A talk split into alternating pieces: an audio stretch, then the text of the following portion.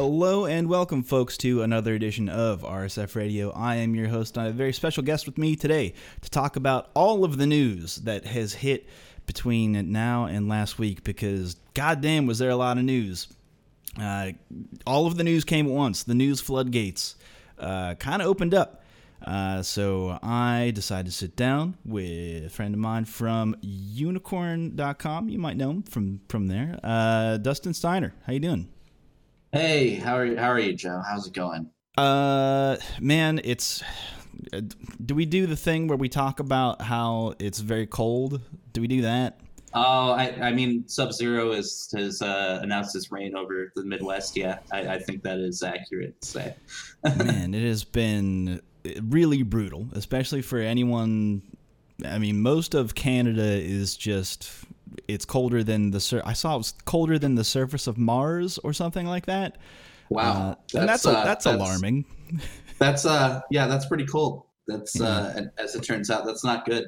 I saw a picture of some guy's toilet today that the tank had just had broken, and like the water was just frozen in a brick in the shape of the toilet. That frozen water will fuck you up. It expands. It's one of the few things that does that. It increases volume as it gets. But no, we're not here to talk about the properties of water or slipping on water thereof once it gets frozen in your back patio and hurting your groin very bad. We're not here to talk about that, even though that's something that may or may not have happened to me earlier this week. Sorry to hear that, friend. Ooh, man. Yeah, that's one of the... It was one of those things where even earlier that day, I was like, man, for totally different reasons, I was like, I'm kind of getting old. And then I fell and audibly said out loud, ow, my groin. Like, kind of in like a monotonous tone. And I was like, oh boy, that's not a good look for anyone who could have been within earshot of that. That's not... That's good. Not ideal. Not ideal. But before we get to the news of the day, because there is a lot of news of the week, really, I want to know more about Unikrn, because it's something that I've seen kind of on the aprons of the FGC in terms of esports. But would you want to kind of give me the breakdown of what that is? Also, by the way, it was one thing that I hadn't said out loud really until talking to you today, and in my mind I always said it as Unikrn because I like Transformers. Yeah, hey, you know what? If you want to call it Unikrn, I think that's actually cooler than writing for a place that's called like a mythical horse or like, you know, something that's worth investing in, because it's a once in a lifetime thing. Don't ask me. Don't ask me. All right? Oh man, the shades have been opened. I get it now. Yeah, I think that was the idea. Okay. So like, yeah, but I don't know. Unikrn is kind of like evolved from what it initially was into like this multifaceted thing. Like we've got so many different things running on the website, from esports betting to features where you can play various games, like just play ranked and bet on yourself, you know, whether or not you think you're just going to beat whoever you end up queuing against. Like it goes through your ranked history and kind of gives you odds, that kind of thing. We obviously we do news. News is kind of like it's like a third pillar to what we do, but that's where I come in. I'm the main writer for Unikrn. So cool. If you see a Unikrn article, you probably are reading my stuff, most likely. Let me ask you this then. Have you done any articles recently on the work of Glenn the Game 2K, whose book was just released?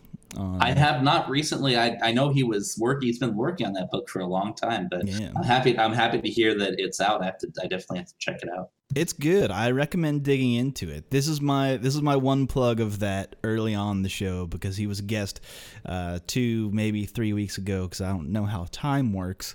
And it's a good read. Like it goes fast. It goes at a pretty quick clip. And it it leads for the listeners. Can you refresh everyone's memory on exactly what the book was about? So it, man, this guy's podcast etiquette is fantastic. So it is about the basic season of Street Fighter V over the last year, and not just, I don't say just the CPT season, because there's other stuff in it as well. He covers some of the Gfinity series over there, and digs into those stats as well. But also covers just it is a thorough breakdown of the numbers in a lot of ways, more so than even just player matchups. It also gets into like is Cammy a strong character statistically speaking? It answers those questions. That's something that the FGC I think is missing a lot of. One of the real tragedies I think about the past couple of years, the FGC, is just how little we've seen of One Frame Link, and because they were kind of carrying the torch for stats in the FGC, and they sort of vanished. I think Nick over there got busy with his own personal life, but it's a shame. But he does Glenn does great work as far as stats goes. I've followed him for a long time, and I think that there's probably not a better authority out there to write a book like this for sure.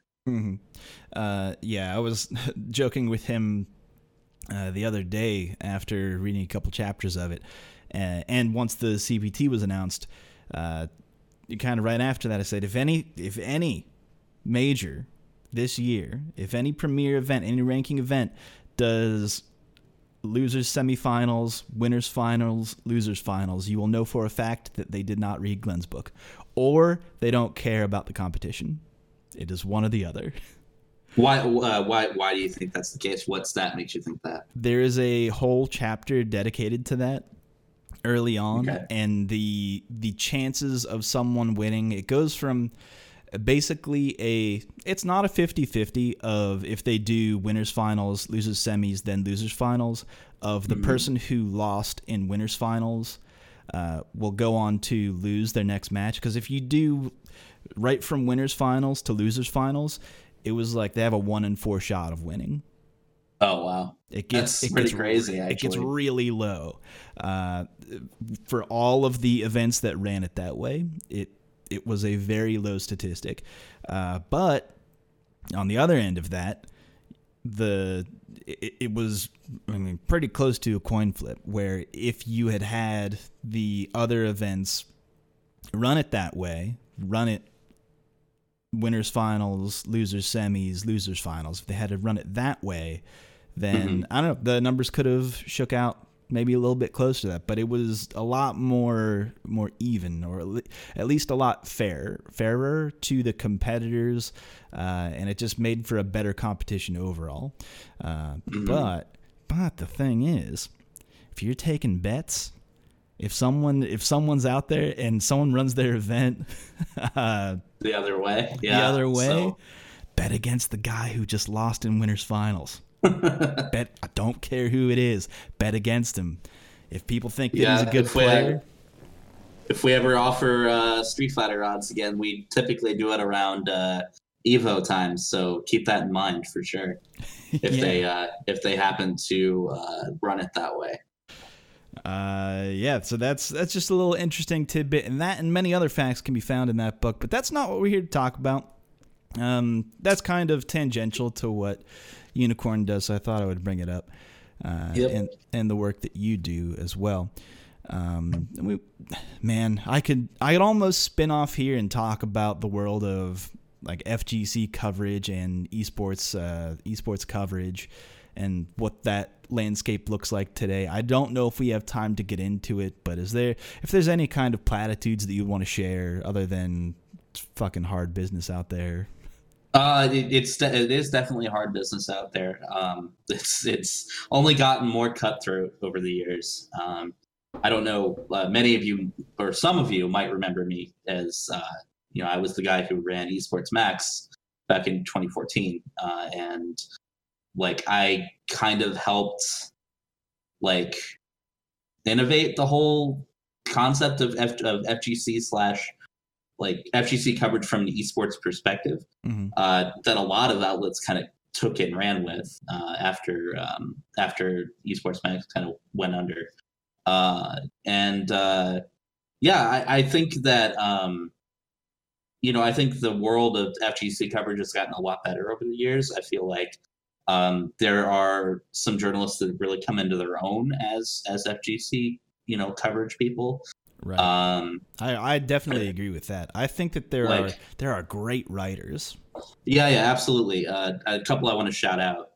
I think Virginia Glaze has gotten a lot better than, or Jenny Liu, I guess, as she might be known in the FGC. She's gotten a lot better. I think that Ian Walker, I have not traditionally been kind about what he had to say when he was at Shoryuken, but I think he's gotten better now that he's at Kotaku and has some experienced editors to work with. Obviously, Bizarro Mike is now at Capcom, but he came up through FGC journalism. Mm-hmm. So, I think that those are three names that I would kind of shout out. Obviously, and Born Free is great. Chris Bond, if he ever decides to come back and write about the FGC again, obviously great guy. He has got a lot of really strong opinions. He's been around forever. I think he's stuck to the camera though. He does great work there too. Oh no, he's back on the lens. It's great. I worked alongside him when he was writing at PvP Live. I think he did a really good job for us writing about the FGC. But I just wanted to give a shout out to those five people and hope they're all doing well. Yeah, that's the thing. I feel like it's tough when you exclusively do FGC work. It is. It's really hard because it's if you're not a dedicated staff writer somewhere, just getting someone to buy your FGC stuff is really hard. You can ask freelancers like Amanda Stevens who goes through hell trying to get people to buy her FGC stuff every month and freelance and just make ends meet. I think that it's really hard, but obviously the fans enjoy it. I mean, the best way you can support these guys is either directly through things like Patreon or visiting their work whenever you see it and, maybe try and have your ad block off. Yeah. So. Yeah. You bring up Amanda Stevens. She has Patreon. I know Patrick Miller has a Patreon. He's also a good absolutely writer. Yeah, it's kind of weird because he was gone from writing for a long time and they just suddenly decided to turn on a Patreon. I love his stuff, so it's really good. He was kind of a big influence of mine, as I was starting out with recaps and stuff, just reading his old Evo coverage, which was always fun to kind of take in. Yeah, his perspective in form of writing, I find it. He's the only one kind of writing in that way. It's almost like a Zen way of being. Mm-hmm. Yeah, it's very much he has a very good mailbag style of writing too. He'll he's talking directly to the person that asks him the question, but he's also talking to his readers, which is cool. Yeah. So it's good to see. I hope he keeps up his series he's working on now for sure. Yeah. Again, I hope everyone's Patreon is successful. That's all I can hope for. May your backers flood in after this podcast, please. Yeah. But anyway, enough about that. We got some news. Let's talk about the Street Fighter League first and foremost. Because absolutely. Here's the weird thing that I didn't realize this until much later because news hadn't really reached the U.S. community, but the Japanese Street Fighter League had been a thing for a while now. Yeah, I reported on it. It didn't really. I don't know why, but the Western fan base didn't seem to care that much. They were just oh, that's cool. Capcom's trying to put something on their investor deck saying, hey, look, we also have an official league for our game, like Overwatch and blah, blah, blah. But, it has been a thing for a little while. It's been running for a season now, I think, which really good recaps have come out about that since then. I can't remember the name of the gentleman who writes them. Who was it again? You told me that's about it. That's Doc Fugu. So what had happened? So this is what you're talking about. Was it wasn't a season of specifically Street Fighter League. It was last year's Rage series, which is the same people who are running the Japanese Street Fighter League. But they've already done some stuff, and they're about to kick off like this weekend of like February 2nd is when things start. So like when you are hearing this, like get your ass over to Open Rec because it is now. But yeah, I don't want to talk about. I kind of don't want to talk about what is right now because the US didn't hear about it like at all basically until like all of this information was translated by Doc Fugu, which we'll get into later.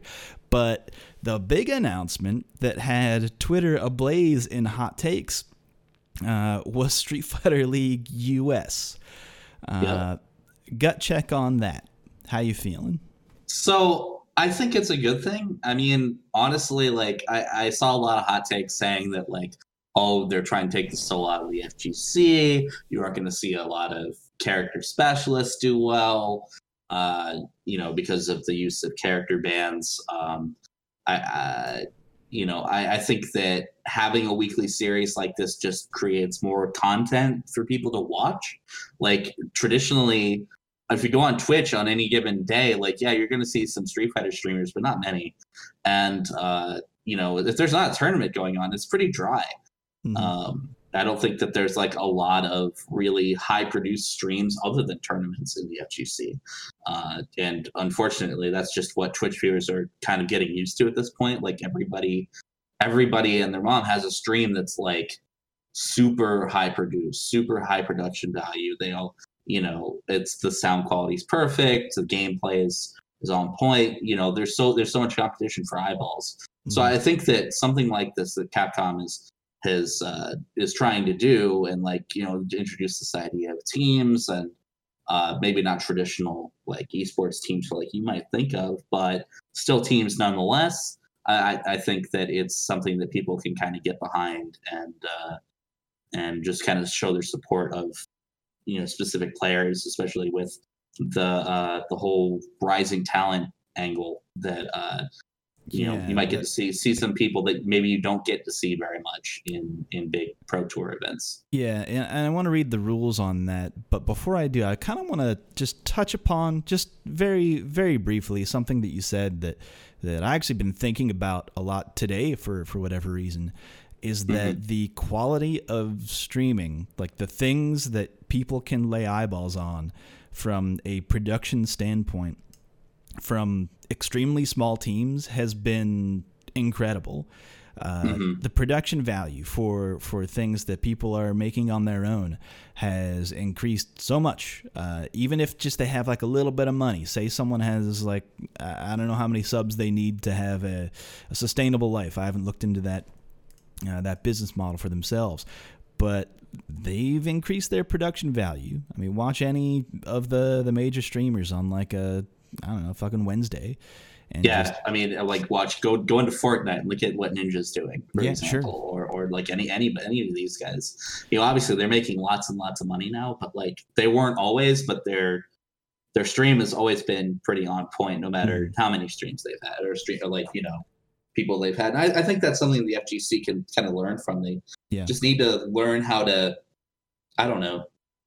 just up their production value and up their interaction with their chat. Someone I think does this really well is Justin Wong, or like any of the Smash streamers. I think have done actually a better job at kind of building that community. I think that part of it is that it's not just, and here's the other thing about that I think a lot of people get mixed up in their head.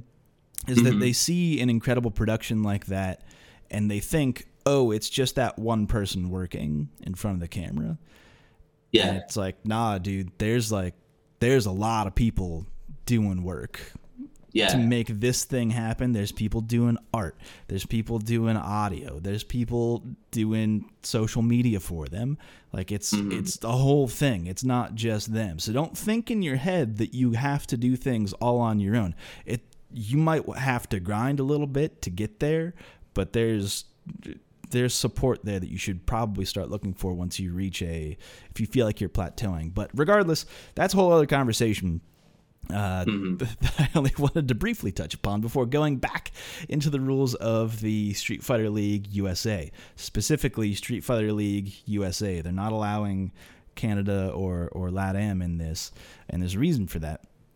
It's lag. That's why they don't want to have these people in there. We will get into that as well. So how here's the breakdown. Is that there'll be 6 teams, 3-on-3.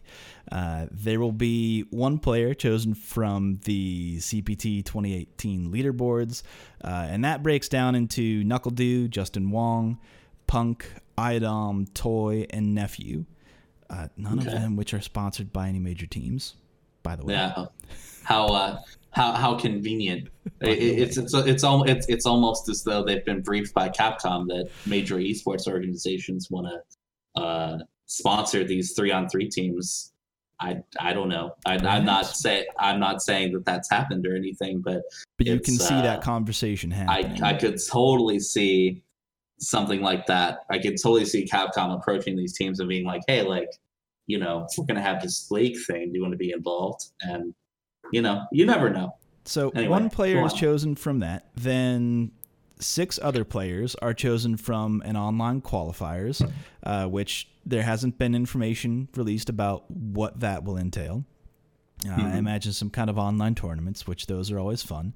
I could go into that. Not going to go into that right now. I could lay the people's elbow on that. Not going to do it today.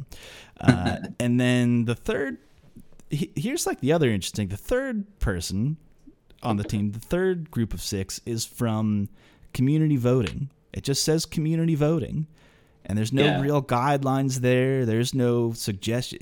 It suggests people who are kind of on the apron of like people who might be able to beat a top player, but might or are stuck to a region, so they don't get to travel much. That's what is suggested in voting and.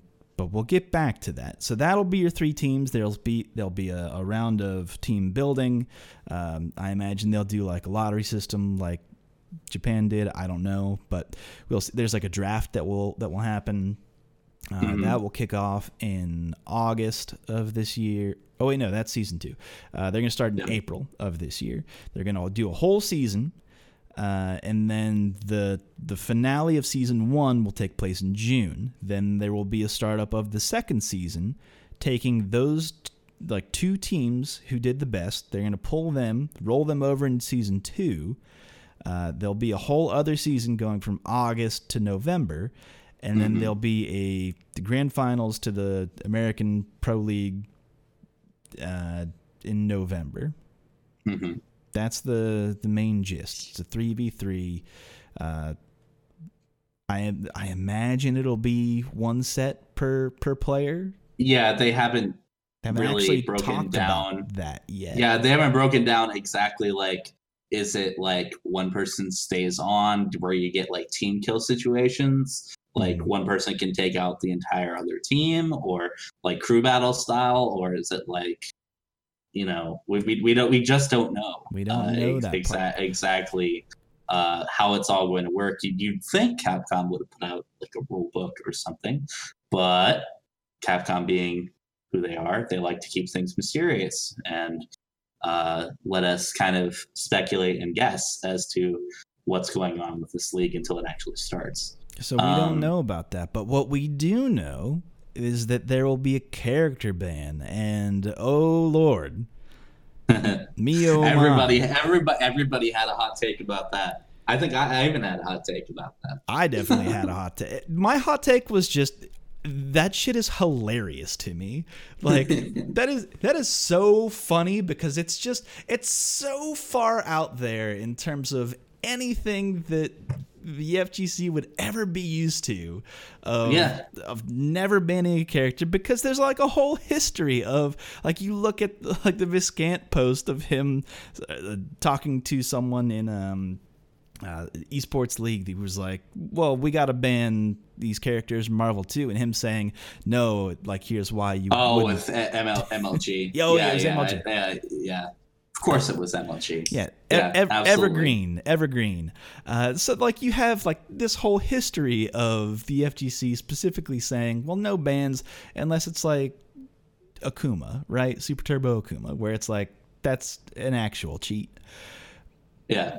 But, man, this was funny. But tell me why this might be a good thing, because you seem to be on this could be an interesting intake. I think it's going to be just kind of an interesting thing. It'll make the Street Fighter League unique. I think it could actually encourage character diversity. It could encourage some people to pick up secondaries that they might not have done otherwise, if they're really serious about competing in this league anyway. I think that, you know, the fact that each team has three players, like, yeah, you might be able to ban one specialist out, but you have to consider what the other two people play.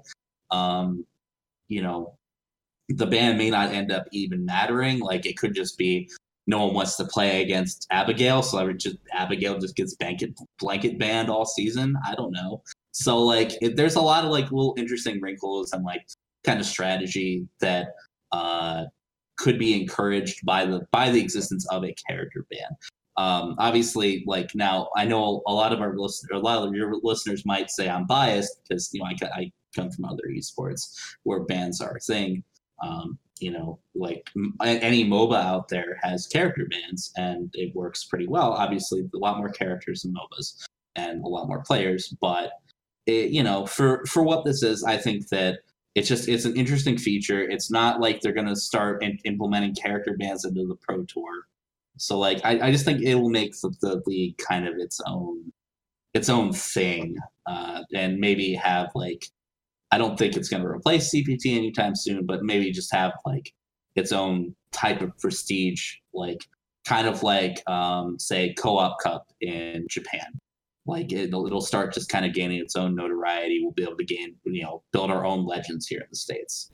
So that's an interesting angle, and I think what I want to dig into a little bit more, because you're right, it's not something that I don't know how my audience would take that, but it's certainly something that I don't know about. So in MOBAs, when someone does a character ban, are there character specialists? Where removing one character completely gimps a team, where they will need to recover. I think so. Like, maybe a couple years back, like, there were more what you would call one trick. Like, so that it was like someone that can only do one thing, and if that character is banned, like, they're kind of useless. That's where you get into the concept of a player having a deep hero pool.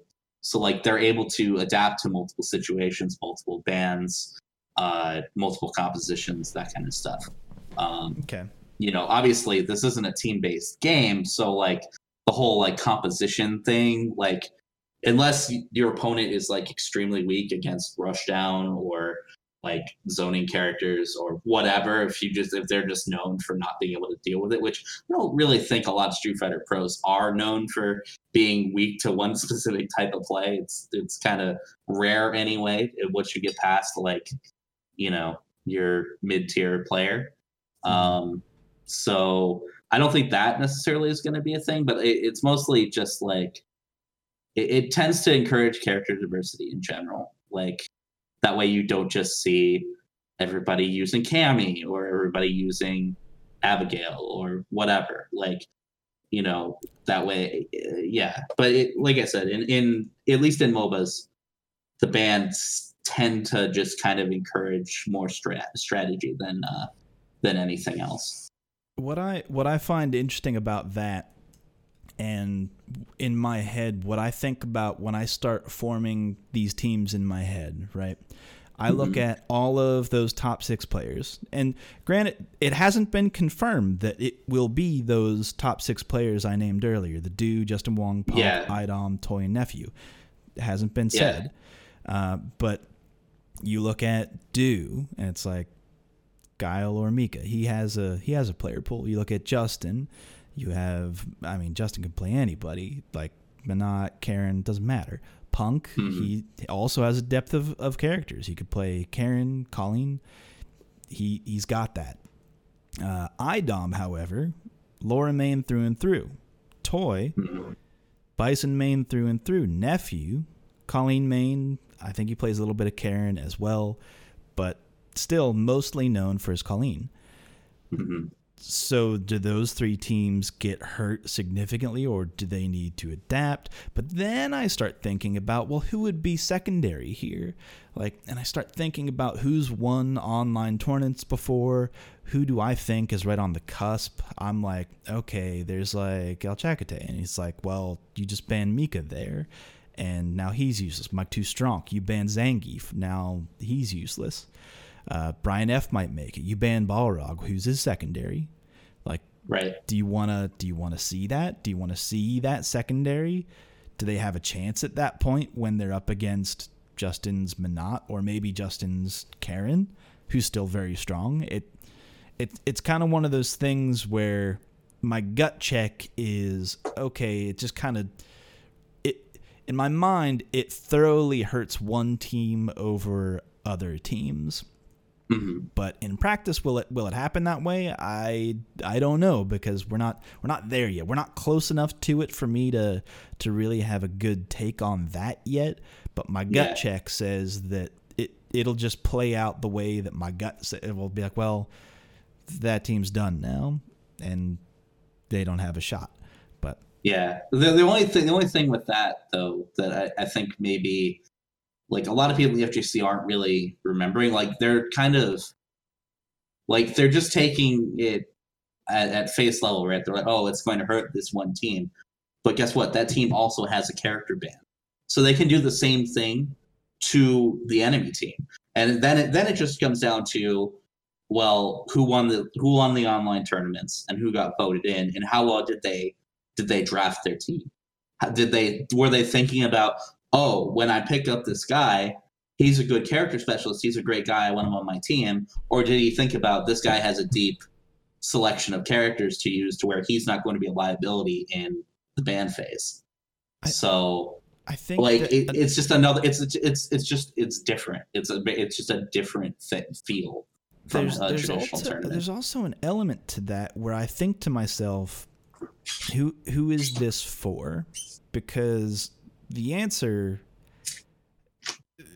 is, this is not for FGC.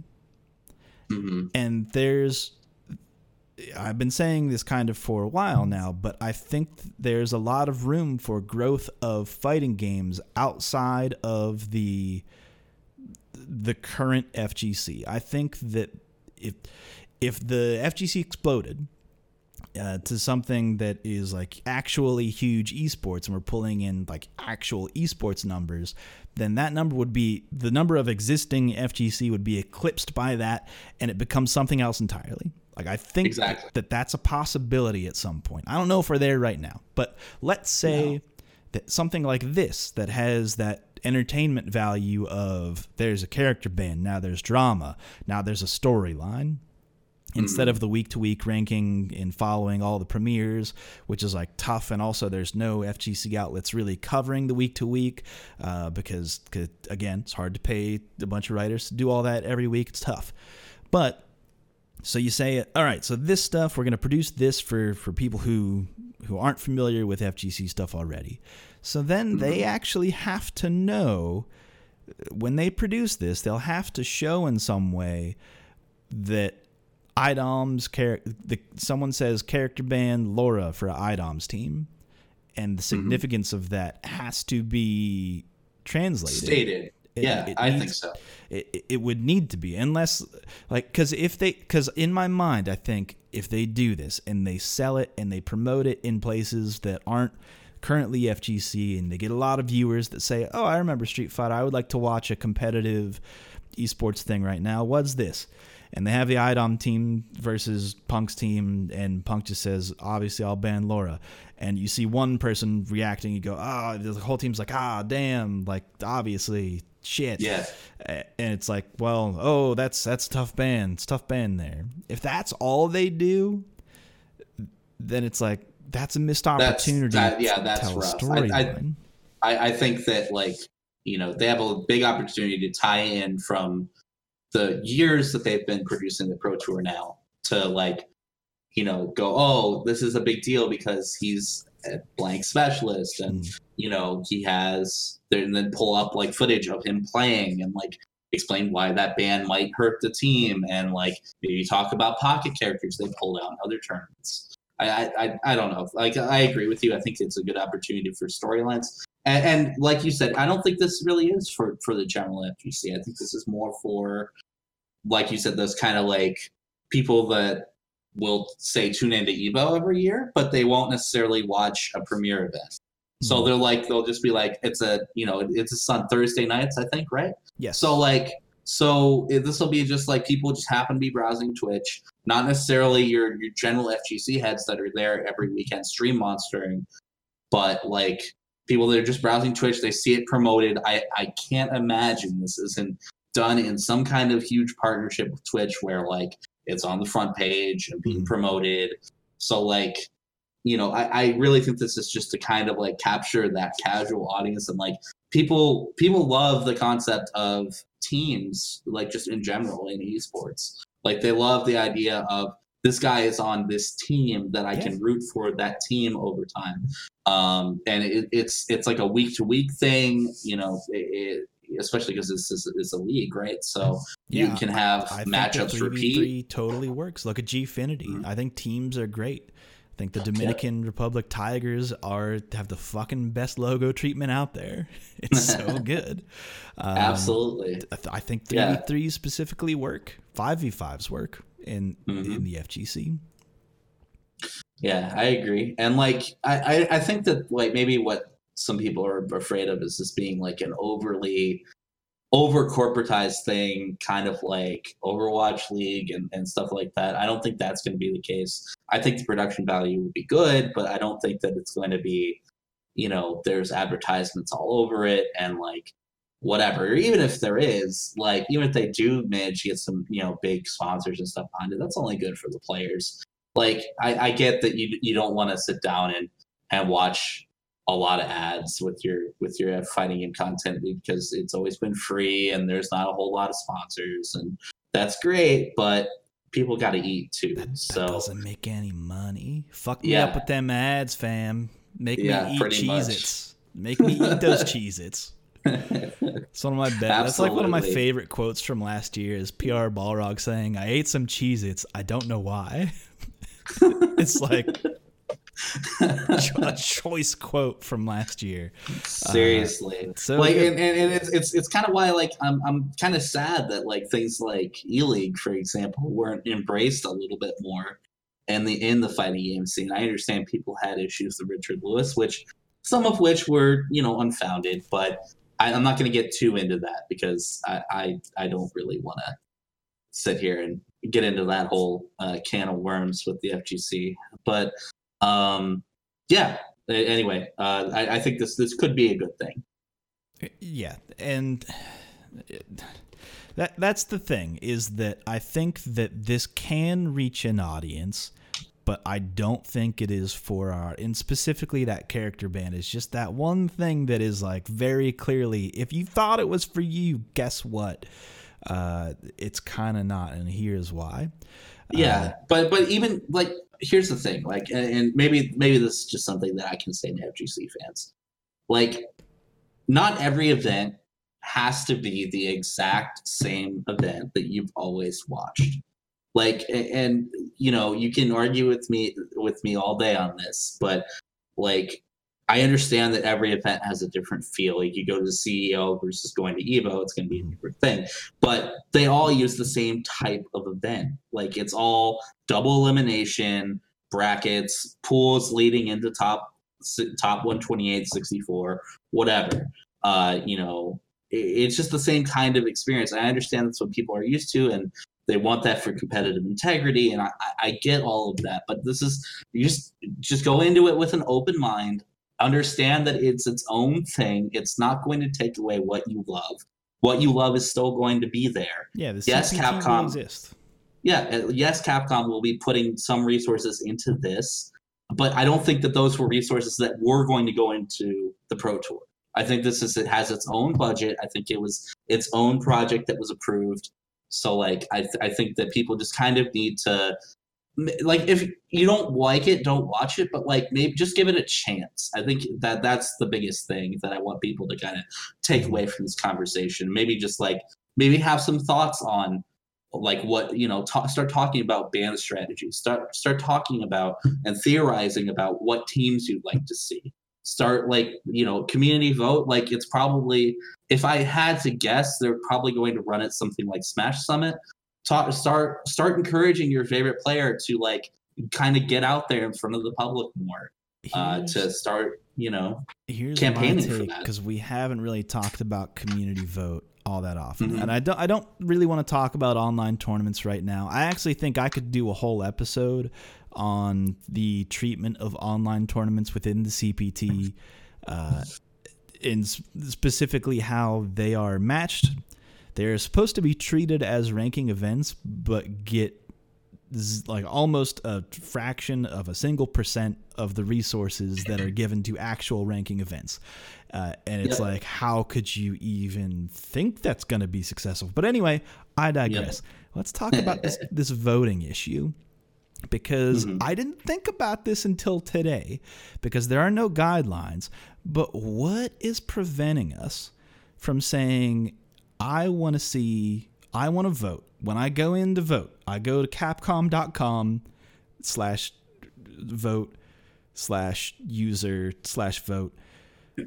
Some URL. Yes. Some URL. And I enter in the name Jamie Lee Curtis. Can I run a campaign? I have a large platform on our Street Fighter. There's a lot of people who go there. What if I tell them, hey, everybody, let's all vote for Jamie Lee Curtis. Let's get her in here. Listen, I would like to see her cameo, okay? I've never seen her play. That's a fact. Yeah. She it has gone on interview to say that. That's a fact. She gets really mad if you tell her like, who do you use, like Ryu? She's like, no, fuck that, use Cammy. It's like, fuck, damn, that scrub shit. Yeah, seriously. I'm like, damn, someone's been watching fucking. She's been a stream monster for years. We just didn't know it. No, you bring up that interview. I actually love that interview because specifically that interview brings up kind of an awkward question where he's a younger kid and he's like, oh, you kind of did a horny scene in that one movie. And it kind of, that one really turned me, and she handles it like a pro. And she's like, oh yes, that was a long time ago. That was a wonderful movie. Like, I'm glad you have that memory. She's a total pro about it. And then he suggests that she would be a Ryu man, and she's like, get real, I pick a top tier, like, get the fuck out of here, you scrub. Like, it turns, she's like, no longer professional, the FGC comes out of her. So I want everybody to vote in Jamie Lee Curtis. Here's my petition. Let's get, because so rule sets haven't been decided in terms of who we can vote for yet. If there is a writing component, let's pull in some celebrities. That would be pretty funny, but like, I don't know. I think if I remember right, the way Smash Summit did it was a player could go on Smash GG and elect themselves. They would say, yes, I want to be eligible. And then they are in the first round of voting. And then like the top, whatever, the bottom people get eliminated over time. And then you end up with your six, people. So I know Jamie Lee Curtis has a Smash GG account because she's been to Evo. She's got it all lined up. We just need to get her there. We need to walk her to the door and say, "Here it is. We will vote for you." Just like tweet at her and be like, "Hey, like you should elect yourself for this. It'll be funny." Every day, I think that Joseph Gordon-Levitt plays Street Fighter. Mm-hmm. I think he does. Who else could we get? There's like a whole bunch of football players who play Street Fighter. Like, got to get some Juju Schuster in there. Like, come on now. Like, I mean, there's a whole bunch of people. You get like your Austin Creeds. Like, obviously we can pull from the wrestling side. That would be pretty fun. A Kenny Omega on your team. Kenny Omega and Xavier Woods. That would be, oh man, perfect. If they had time in their schedule to come back every Thursday to shoot, that would be an impossibility. That's the other thing. We don't know how this is being. Is it all in one location or is it online? I don't know. I don't know either. America's big country, dude. Yeah, I mean, Jesus, are they gonna move everybody to Vegas for a little while and shoot this thing at Esports Arena every Thursday? Because I could see it happening, but I don't know. I mean, it's not like MGM has any shortage of hotel rooms in the area, so who knows who they're gonna partner with Esports Arena on this or what? They haven't released enough information. My hope that's my biggest thing. My actual hope would be that they take a long weekend because it starts in April. Mm-hmm. Take a long weekend, get all of it. Get all of the tournament. Shoot the whole thing. Shoot the whole thing. Release it week by week. Post production, the whole thing. Don't you think that give me the stats on people's secondaries. Get that information. Pull it out of us. Show it to us. I agree, but don't you think a lot of I don't know. Personally, having worked in a couple of different scenes, for example, let's say the Hearthstone scene, they get really upset when it's not live. And you treat it like it is live. I don't know, and here's the other thing: people in the FGC have big mouths, so how do you stop people from saying who won? It's gonna leak with that many players, so you've got 3 players in each team, 16, 18 players. I don't know, man, especially if some of these guys aren't exactly trained professionals like the guys on top 6 are. I don't know, players. I don't want to speak for everybody on that list, but at least half of them have been on a major esports team and understand how NDAs work. Right. But some of these popular vote or online warriors don't know all that stuff. So, it's gonna be a thing, man. I think personally, they're probably better off just partnering with someone and doing it that way. But, that is a huge time commitment, too. So I don't know. Yeah, I think that's the likely case is that they... Ooh, actually, here's where this all ties in. Mm-hmm. Esports Arena just got that merger with the World Poker Tour. With the World Poker Tour, yeah. Mm-hmm. That's all in Vegas. Capcom goes into Vegas, partners up with ESA produces the whole thing. They already partnered with them for Capcom Cup last year. What's stopping them from using that as a jumping off? That makes perfect sense. It's already a business they've already been in bed with each other. Let's just get to fucking. I'm down for it. Okay, yeah. I think that unless you have any other takes or any other directions with this you want to go, I think we can transition into the SFL Japan, which is now. Sure. No, I don't really have any other takes. I like I said, biggest thing I want people to take away from our conversation is just give it a chance. I understand it's different, but just kind of go into it with an open mind. Watch a couple of the broadcasts. If you don't like it, maybe recommend it to some people that have always been on the fence about watching FGC stuff, and just kind of leave it at that. Yeah, show it to people who don't watch FGC stuff. Show it to Jamie Lee Curtis. Get it out there because she needs to know. That's my platform in 2019. Okay. But listen, I'm on board with this. I think Jamie Lee Curtis would be an excellent addition to the Street Fighter League, and I think it would certainly. Whoever drafts Jamie Lee Curtis gets bonus points just for having Jamie Lee Curtis. Win, right? I bring up celebrities, right? Let's vote in some celebrities because specifically that's exactly what they did with Street Fighter League Japan.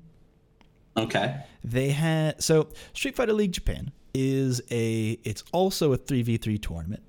Mm. But they're doing things a little bit different. There's a beginner class, which was a whole tournament series selected by a game show basically. And it had models, actors, voice actors, comedians. It was a whole slew of people. Mm-hmm. And there was a whole write-up on that. all of this covered by like Doc Fugu. I'll share the link, and it has all of the links. It's so much to read. He did such a good job of translating this and translating like the mood of things as well, or how Twitch chat was responding to it. It's a great read. I highly suggest it. So there's a beginner class. There's a high class, which is selected or was selected by tryouts. And then an expert class, which was basically the same people who were leaders from the Rage tournament last year. Which so you had, I think you had like Daigo and people like that, right? Yeah, it's Daigo, Tokido, Mago, who was not a leader from last year. Daigo, Tokido, Mago, Nemo, Itazan, and who's the sixth one? Am I forgetting? I don't know. You'll have to tell me. Fucking, why am I blanking? Hold on. Let me just click this link. But anyway, they've gone through. They've selected their draft. Oh, it's Tokido. Did I not name Tokido? You didn't name Tokido. Well, Fudo. Fudo is the one I didn't name. No, anyway, my bad. That's okay. I got crisscross applesauce there. It's no big deal. So they've selected their teams, but how it works is that it's not a 3v3 in the sense of, you know, each player plays, you know, one time and until they're out. It's not like we're used to when we talk about 3v3s. Instead, extreme class plays extreme class, high class plays high class, beginner class, and that's it. You get 1 point if your beginner wins, 2 points if your high class wins, and 3 points if your extreme class wins. So there's that's like pretty unique. Yeah, there's like a points distribution and also a skill distribution that I think makes sense when you talk about team composition.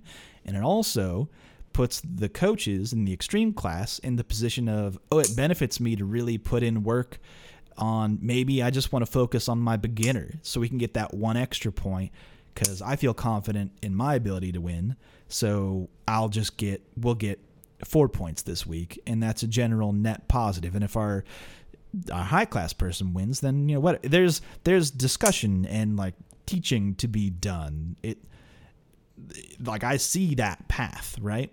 And that's a fun thing. There's also a special rule where, there's a really bad translation. That if you go to the rules page, it says this will begin. Now begins the time of crying. It's basically that if your team gets, I can see them saying that on the air too. That's amazing. Yeah, because it seems like it's a fun thing. There's a lot of people having fun. There's like hosts, the whole thing.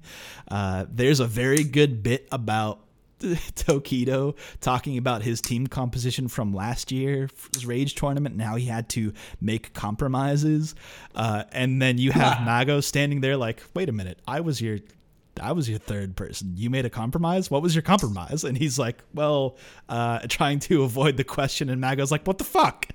Like, I'm right here. And it's all very good. But if your team gets swept, your team then has the chance. Your beginner can play against the extreme class, and if they take one round, then your team, your losing team, gets 3 points. Or if your high class player wins a set, then you get 3 points. So it's like a weird game show. That's pretty funny. Yeah. I like it though. That's an interesting twist. I don't think they'll do that here in the States, but like, yeah, I don't think they will. I think for Japan it works really well. Like, cause they have a culture over there of where, you know, game shows and such are super, super, super popular with all age demographics. Whereas here it's not so much anymore. So I think that that kind of fits in with their culture a little bit more. So. Yeah, but I think it's fun. It's definitely fun. Yeah, it's very much a game show, but also it's very short. It's going from right now in February till the end of March. So, are they doing a second season, or is that it? That's all the information that they have for it right now. So all we know is that this will just be from February to March, and that'll be it. Okay. So I think that's just how they'll do their production, or Rage will do the production, because Rage is doing it, because it's basically the same thing. Same treatment from last year. A lot of the same colors for the teams are the same, like the Aurora color, which is like a fun... I don't think it's fun. Their trailer, it has the same kind of thing from last year. It's all... Yeah. But again, it's all very game show-like, and I think that there's that fun element to it, and that element of it benefits the extreme class players, the pros, to teach the younger, or... Oh, that's the other thing. High class is actually a lot of younger players. I think the oldest one's like 22 or something, and the youngest is 16. That makes sense. So they're kind of doing the whole God, I forget what it's called now. The thing that Choco Blanca and Momochi were doing. Shinobism. Yeah, exactly. So they're kind of using that concept as like inspiration, almost like teaching a younger generation how to play. I think that's cool, and this is interesting. It's something I just kind of thought of. It seems like the Japan rule set is kind of accomplishing the goal of the America rule set more, like the whole marketing it to casual players more than your like serious competitive fans. But it's weird. You'd think it would be the other way around, but I guess not. And I kind of get it. Like Capcom USA wants to grow Street Fighters and eSport more than Japan does, I think. So even though Japan has pro licenses and we don't, but whatever. Yeah, that's I guess different thing. I think that that's part of it too, because there is prize money on the line, which is an interesting thing. I have the number. The number's in there, but they're giving out something around gosh, was it $60,000? Yeah, that's pretty high for the Japanese rule set, right? No, I'm sorry. It's $45,000 over, dispersed from first, second, third, fourth, fifth, and sixth place. That's a lot for a Japanese tournament. Yeah, that's a ton of money. I mean, split between three people, but even so, that's for Japan, for people who don't have JSU license, because the high class and beginner class don't have JSU licenses. But do they get JSU licenses as part of winning? Usually, I've seen that in a couple tournaments over there. That has been a thing in the past for other tournaments. That is not the case in this one. Oh, okay. So it'll be interesting to see if JSU is integrated with this somehow. If the extreme class players have to be JSU licensed or something. That is the case. But I can't remember. It was brought up somewhere in this write-up, but this is a long write-up. I'll give you guys the link in the show notes. But thank you, Doc Fugu, for being the only person bringing this over here. This is awesome. This is such a long write-up on, hey, what is this thing? What is the feeling of the chat during this thing? What are they actually talking about? At one point, Daigo shambles into a conversation, is oh yeah, I'm not really used to training people. But then they're what the fuck are you talking about? You trained that dude for the Kimono Michi. What the fuck are you even talking about, Daigo? The chat blows up on he's it. He's oh yeah. I forgot I did that. Yeah, in all honesty, it's just to me that sounds like typical Daigo, but yeah, anyway, exactly. So that seems like a fun thing, and almost when I hear about that and I read all of that, I was man, I kind of wish that the US SFL was a little bit more like that, because that seems to appeal to a much more casual audience, specifically with the beginner class.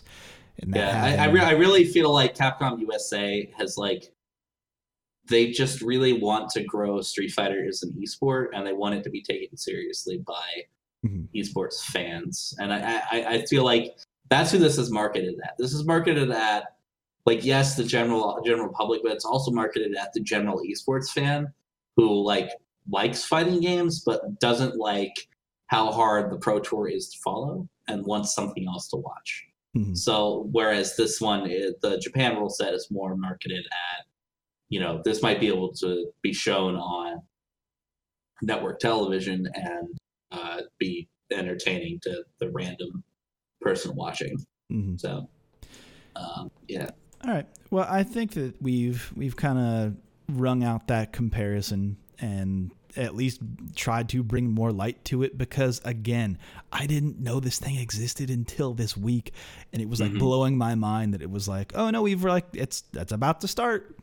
Like, buckle up. I mean, like I knew about it, but like I didn't know any specifics until I read the because it's hard. It's not being marketed to the U.S. at all. Yeah, anywhere.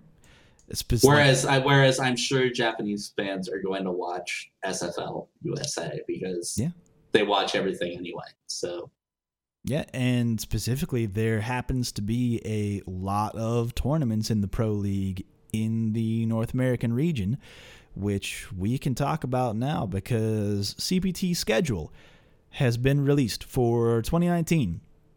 Yeah, I mean, now that it has the right dates and whatnot. Right. Oops. Right. Well, I mean,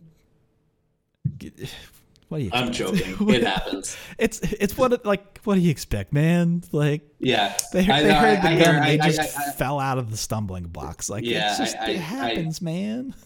I mean, their esports department isn't that big, so I get it. It happens. It happens.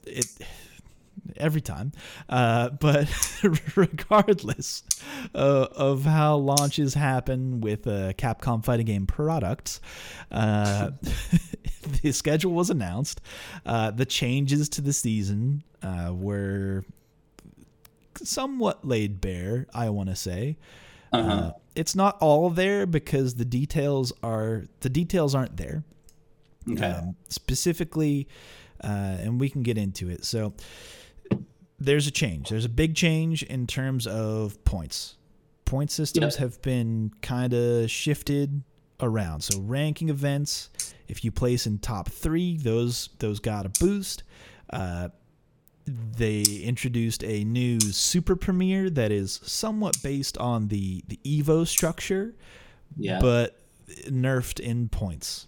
I think last year... It nerfed Evo as well as a result. Yeah, because now there's 3 Super Premiers, 2 in North America and 1 in the Asia region. We know that Evo is one of the Super Premiers, but we don't know. Didn't it say the North America regional finals? Yeah, it's the regional finals. Which to that I say, I think we can pretty much safely assume it'll be whatever Red Bull.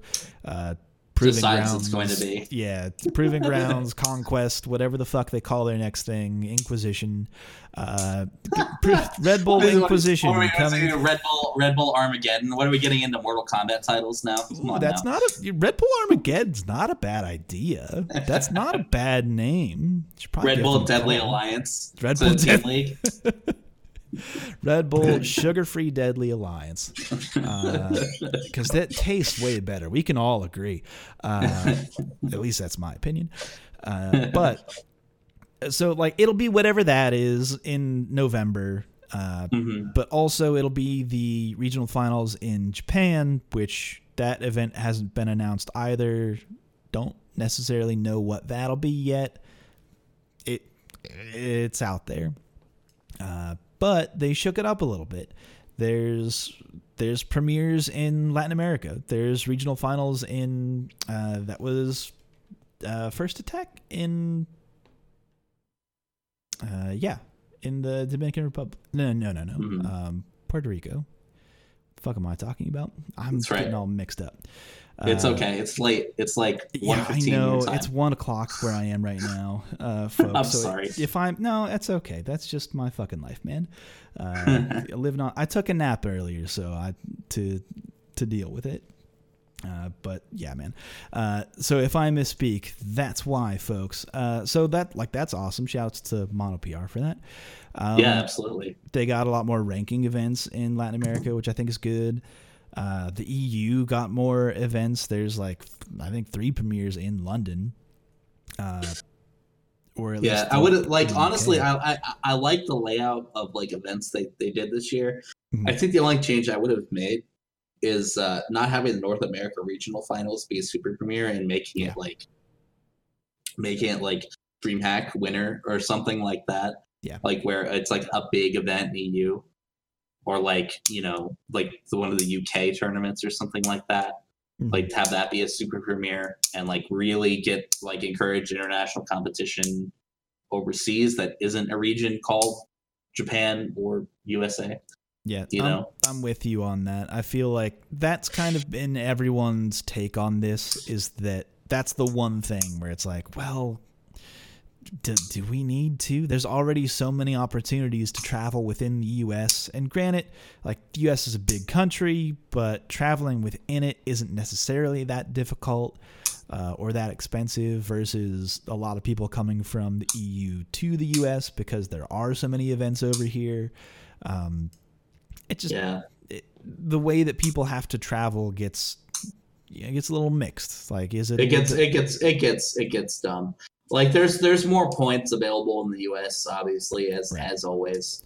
It's just because I mean, the people running CPT it's Capcom USA, so of course they're gonna focus on their home region. But like the number of events feels pretty balanced if you include the online stuff. I think so too. If you include the online stuff and discount the supers, like I think that like in terms of premier ranking and online, you've got 14 for NA, 13 for LATAM, 13 for EU, and 13 for Asia. I think that that's a far like huge improvement on opportunities available to people in other regions that you know that don't get to travel to the U.S. I think, you know, we will see someone from the EU and LATAM both make Pro Tour finals this year. Asia always is going to have, you know, good representation, and NA is, because of the number of events here, has always had great representation, regardless of the strength of the region. I think that, obviously, we've gotten better over time. Like, you know, Japan's not the unstoppable, you know, or Asia in general isn't the unstoppable beast that it was back in Street Fighter IV, obviously, but you know, I think that like we're still kind of like on this point where if we didn't have as many events here and there were more in Japan, like maybe it would be the distribution would be a little different, but still, I think it's pretty good. Like, and as far as like other rule changes go, like I don't think that were there a lot of other rule changes this year. Or is it mostly the points? Yeah, it's same as always. There were, I have to actually like get back into it. This is where I'm getting fuzzy, where or at least how the ranking, what am I talking about ranking? The national regional finals. Man, I cannot speak. I'm losing it, my guy. I'm running out of fuel. But the regional finals work a little bit differently. But even still, the winner of that from each region will be sent to Capcom Cup. Like all of that stuff is all the same. Gachikun is guaranteed his spot. So all that stuff works out pretty much the same. It all shakes out the same way it'll work out last year. So hopefully we can get a little bit of that stat tracking this year. If we can get that like pretty quickly would be nice to see Capcom try a little bit with in regards to something official and not having to rely on like. I remember just like following Ace King Offsuit's Twitter account, being like, "Hey, so like, what is the actual play like? Who is getting in and who needs to lose here?" And being like, "Well, this needs to happen." And he was the only person who really had that information. I couldn't find it anywhere, or else I'd have to do the math myself. And math is hard, dude. It's not easy. Absolutely. All right. Well, I think that basically covers it. I'm pretty happy with this schedule. I think that they're giving ranking events to places that, you know, that weren't previously represented. I think LATAM gets the love that I think it deserves. Certainly, I think we're going to see a lot more players from that region in the CPT. The interesting thing again is that there are more online ranking events, and ranking events again got boosted in terms of points. Will they give love to those ranking events, or will they be run like they were last year where people just in top 8 just don't compete or get DQ'd because of how the internet works. There are ways to prevent that, but you got to do your fucking homework. So maybe they should do their fucking homework. Anyway, that's my take on that. But I'm generally positive on it, and I think that a lot of people are pretty excited.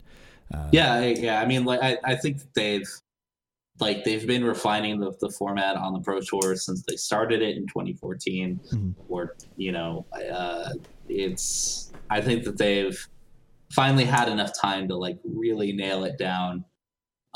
These point differences are obviously going to create some changes, and it's going to make super premieres super important for everybody to go to. And, less premiere events means that teams have to pay for maybe less travel, and more ranking events might offer some more local diversity. But I think a lot of players are going to be traveling a lot this year. I've already seen Alex Myers, Justin Wong both tweet out their schedules for this year. It looks pretty intense. Hopefully player burnout doesn't become a thing, but and I'm hoping to see some storylines this year. I want to follow the CPT, not just this every week being like, what the fuck is even happening? Who is what matters here?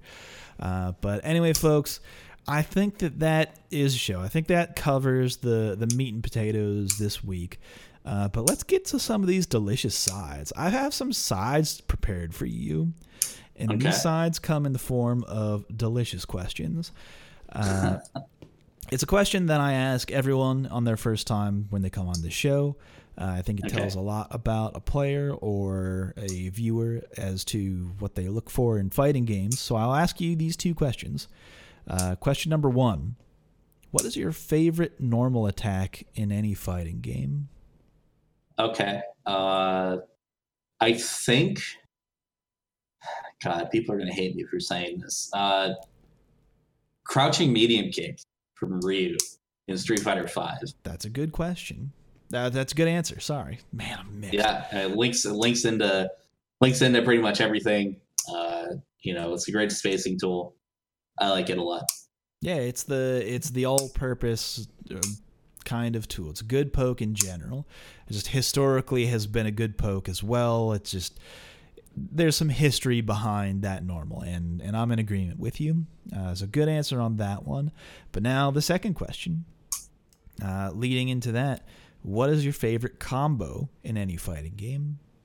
Oh man, I don't know. This is such a hard question, to be honest. I saw this further down on your document before we even got to it. And I don't even know how I was going to answer it, but and I'll probably get some shit for this because this is a Street Fighter podcast, but I don't know. There's something about watching the Ken combo in Melee that I really like watching. And people are going to hate me for that. Cause I know that people in Street Fighter tend to not really like Smash all that much, but that's my favorite combo to watch. Smash is fine, whatever. But explain the combo though. What exactly is what's the meat and potatoes of this combo?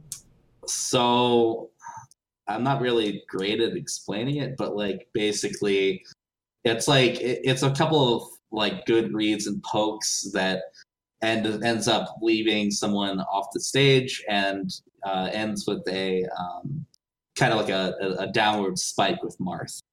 So basically whenever someone gets hit by the Ken combo, it's the epitome of get wrecked in Melee. If they get hit by it, there's no recovering from it.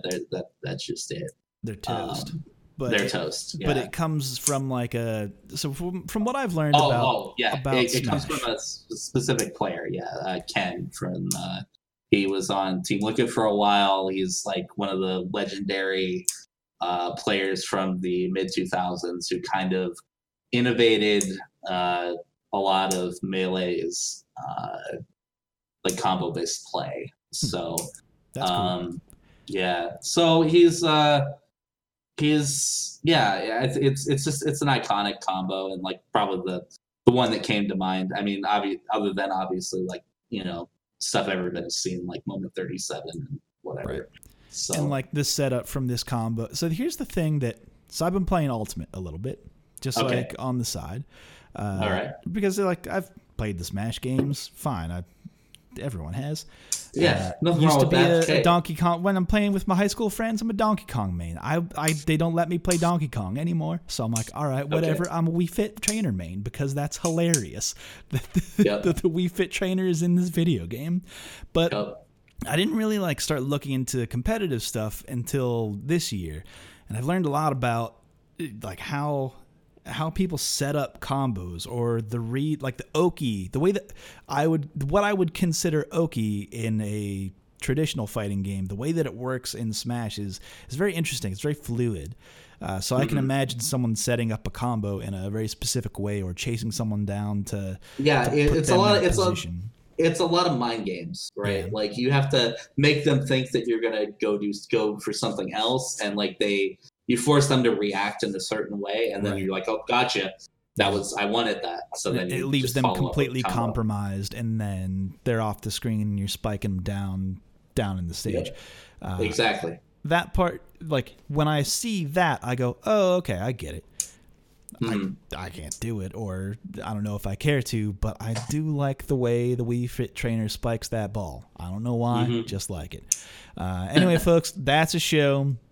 I will do my downward dog into bed and faceplant directly into a pillow because I'm going to plank my way into under the sheets because, man, I'm donezo, folks.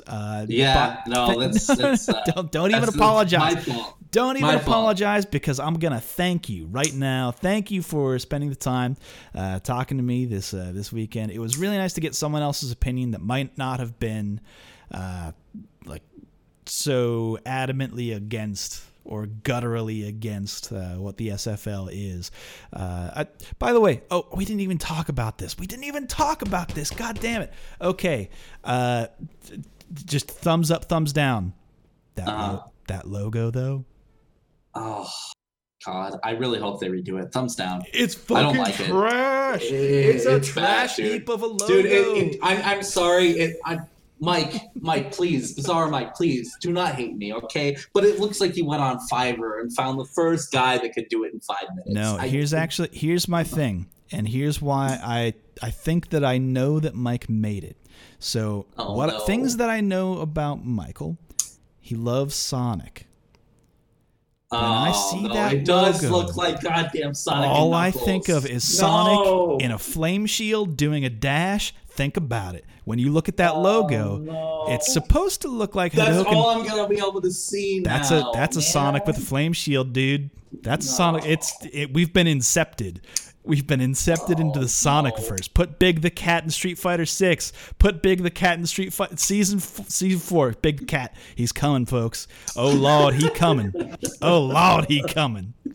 Oh, he's bringing that fishing rod, dude. You think you only see fishing rods in Smash Ultimate at this bell? Oh no, Big the Cat's got a big rod coming for you, buddy. It's gonna be like those. Gonna be a grappler with range. Oh, he's so good. Trust me, I've seen it. X-Kira told me all about it, folks. He told me all about it, so you know it's true. Oh no, X-Kira. Oh, that's a whole another episode. No, it isn't. It's just a list of me saying that didn't happen, that didn't happen, that didn't happen. Are you guys fucking seeing this? Come on. That's all that show would turn out to be. But thank you for for sticking around for talking about the SFL and sharing your opinion, and talking about Unikrn, because that's something that I think could get a little more coverage. Yeah, absolutely. Again. Happy to be here. You guys can follow me on Twitter at GetSteinered. I know some of you still might, even though I don't really cover FGC as much as I used to, but I'm still around. I'm still kicking. So I'm hoping to do some more FGC coverage in the coming months. And hopefully I'll see you guys in an event soon. Yeah, don't we all wish there was more FGC coverage. All right, folks, that's a show. Again, you can find me at Super Joe Monday or at Reddit SF on Twitter, but that's a show. Catch us every Thursday, although this one might end up being Friday for some people. West Coast, there's still a chance. But that's the show, folks. Don't forget to catch the tournaments on Mondays and Fridays and catch the pod every Thursday. But I will see you guys on our Street Fighter. Until next time, folks, take care.